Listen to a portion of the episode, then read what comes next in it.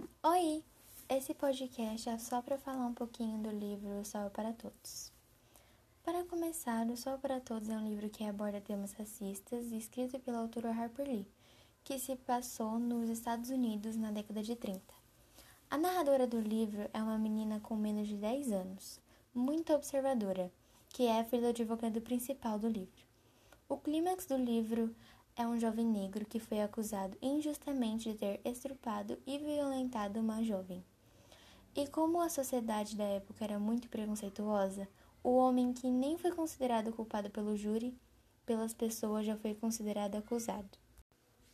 Um trecho do livro que eu achei muito impactante e que me fez ficar mais interessada no livro e muito pensativa foi no capítulo 15, página 131, no primeiro parágrafo, que é Tivemos juntos uma semana de paz, uma paz que, no entanto, viria a ser fugaz.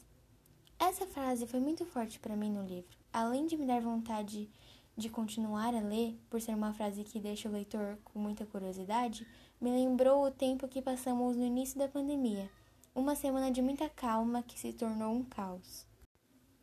Agora vou citar um livro que eu achei muito parecido com um livro só para todos. É um livro bem similar pelo jeito narrativo do texto e que se passa por um momento muito ruim, que é o livro Diário de Anne Frank. E é isso, gente. Até logo!